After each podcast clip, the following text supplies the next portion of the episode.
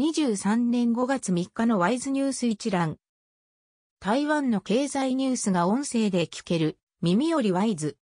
こちらでは、トップニュースと、その他ニュースのタイトルをまとめてお届けします。トップニュースは、4月新車販売3.8万台、過去18年の同月で最高。4月の新車登録台数は前月比13.4%減、前年同月比8.4%増の38,231台で、同月として過去18年で最高だった。1から4月累計は149,999台で、同期として過去10年で2番目の高水準だった。トヨタ自動車の台湾総代理店は待機車は高級車レクサスの新車登録台数が倍増し、台湾生産者、輸入車、全体のいずれのカテゴリーでも首位を獲得した。3日付交渉時報などが報じた。その他ニュースのタイトルは、半導体ウェハー大手グローバルウェハズ、需要回復は下半期以降。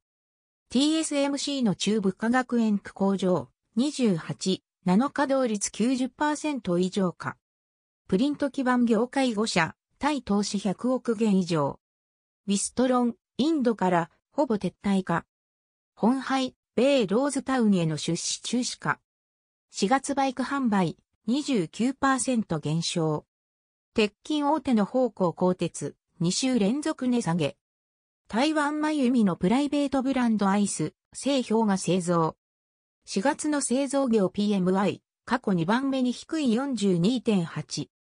4月のコロナ保険金支払い、7割減。航空旅客数、25年にコロナ前回復へ。洋上風力発電ブロック開発、2組が事業権放棄か。各県市に小型原発を総統選出馬目指す各体名詞。中国軍ドローン、また台湾周辺を半周飛行。軍事スパイ事件、刑罰が軽すぎると指摘。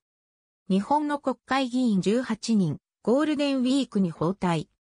非選挙権の剥奪は、不当、人水変、元総統が請願。新型コロナ増加傾向、5月末にピークか。外国人の売春急増、コロナ後のリベンジ正気以上ニュース全文は会員入会後にお聞きいただけます。